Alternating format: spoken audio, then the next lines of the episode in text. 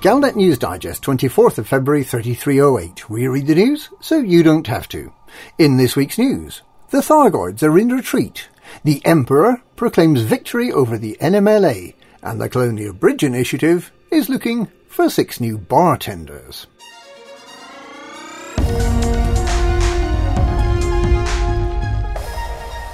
Two weeks ago, the HIP 12314, Nauni, and DAN systems three systems on the edge of the human occupied bubble were attacked by Thargoids. Two weeks later, all trace of the Thargoids has been removed from the three systems. Beaufort Vision has been fully repaired and is fully operational, and Gunport in Dan is 70% repaired and will be fully reopened next week. The cause of this very small Thargoid invasion is unclear, some view it as retaliation for Salvation's use of his superweapon on Thargoids in three systems in the Pleiades at the end of December last year. It does not seem likely that the Thargoids are planning a sustained invasion at present, though they continue to contest several systems in the Witchhead Nebula and the Coalsack sector.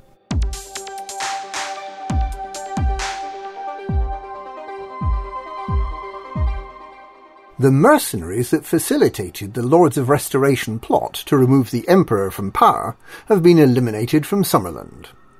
The megaship Onyx Storm is in Imperial hands, and Colonel Ronan Brock has been confirmed killed in action.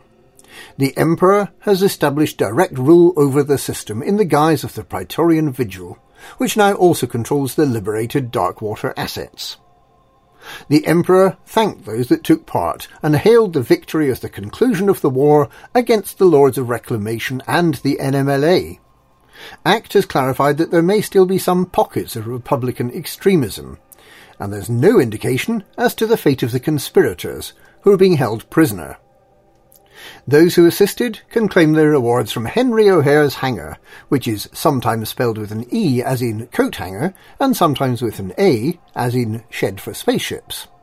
These rewards include appointments to Master in the Imperial Auxiliary Navy, a permanent Summerland permit, the Imperial Hammer, and decals.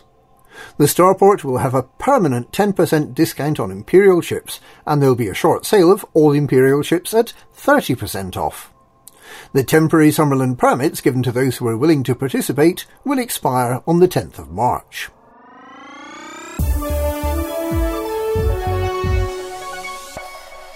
The five Colonia Bridge starports being supplied from Alcor in the bubble will soon have Pioneer Supplies, Crew Lounge, and Search and Rescue services.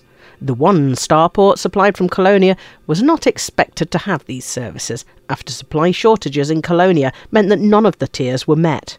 Brewer Corporation has confirmed that all participants in the Colonia Bridge Supply Project will get a string of warm white cockpit lights as a reward. It's not clear if this includes participants in the unsuccessful Colonia effort.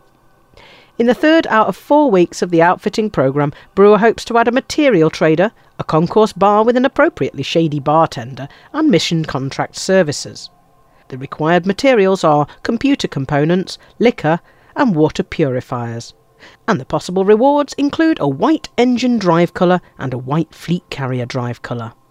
Next week we'll see the conclusion of the programme, with all remaining services to be added. And that's this week's Galnet News. Galnet News, we read the news so you don't have to.